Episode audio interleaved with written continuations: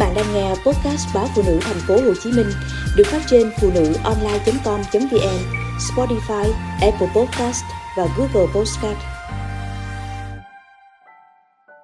Phiêu lưu cùng món canh ngó khoai. Mùa ngó khoai bắt đầu là khi tiết trời vào hạ, lúc mà những cơn mưa rào bất ngờ đổ ào xuống. Đó chính là thời điểm những cây khoai ngứa nảy mầm.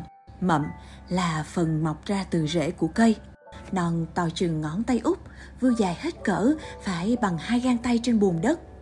Nhìn những cọng mầm ấy, chỉ nghĩ đến món canh ngó khoai nấu mẻ. Đơn giản thôi mà khứu giác và vị giác đã cùng nhau nhảy múa. Giống khoai nứa có nhiều ở các vùng quê, đặc biệt là vùng quê miền Bắc là cây thường mọc hoang hoặc chỉ được trồng qua khuyết ở những chỗ trũng thấp như rìa mương nước, góc ruộng, bờ ao tàu và lá khoai ngứa thường được người dân dùng nấu cám cho lợn. Riêng ngó khoai, còn gọi là bồng khoai, dại khoai, là món ăn ngon của nhiều gia đình. Món ăn từ ngó khoai là sự tìm tòi, tận dụng và sáng tạo của người nông dân trong thời đoạn nghèo khó. Theo lý giải của ngoại tôi, khi xưa ông bà ta ăn ngó khoai vì nghĩ rằng tàu và lá ngứa thế mà lợn ăn cũng không sao. Ngó khoai ít ngứa nhất, chắc người ăn cũng được. Ngó khoai là một món ăn dân dã, dễ kiếm và dễ làm, nhưng yêu cầu sự cẩn trọng của người chế biến.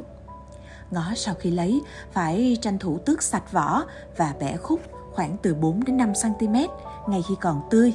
Sau đó ngâm vào nước muối cho khỏi ngứa. Ngâm chừng 10 phút thì rửa lại với nước cho sạch rồi đem luộc qua với chút muối, sau đó mới chế biến.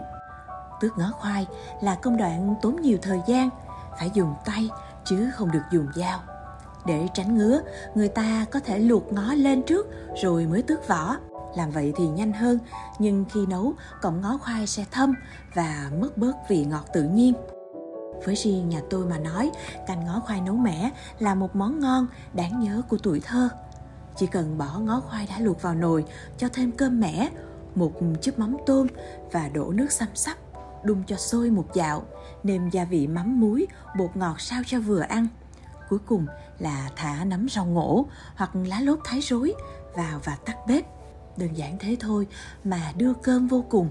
Sau này, ngoài món ngó khoai nấu mọc ấy, các bà, các mẹ đã dần biết nâng tầm món quê khi nấu cùng cá và ốc. Món khoai nấu ốc cũng là một cực phẩm làm tôi mê mẩn.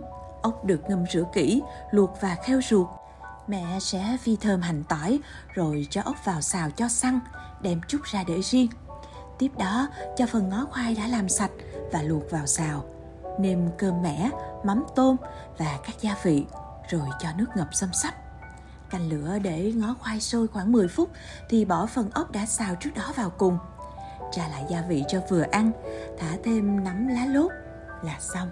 Khi ăn, cảm nhận được cọng ngó khoai hơi nhớt, mềm mại, tan ra cùng vị ốc giòn ngọt, quyện cùng mùi thơm chua dịu dịu của mẻ, mùi thơm thanh ngát của lá lốt.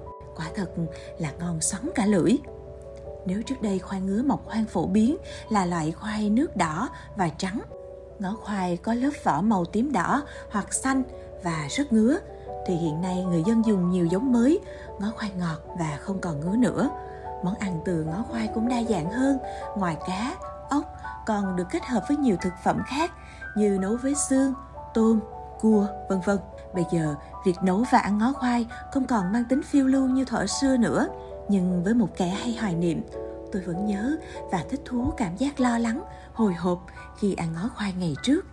Vẫn nhớ lời dặn dò làm ngó khoai không được dùng dao. Khi nấu thì tránh đụng đũa và khi ăn dù có thấy ngứa cũng không được nói ra. Thật ra, nếu đã mê ăn ngó khoai thì việc không có cảm giác ngứa lăn tăng khi ăn không có đôi chút lo âu, hồi hộp hẳn là sự thú vị đã giảm đi phần nhiều.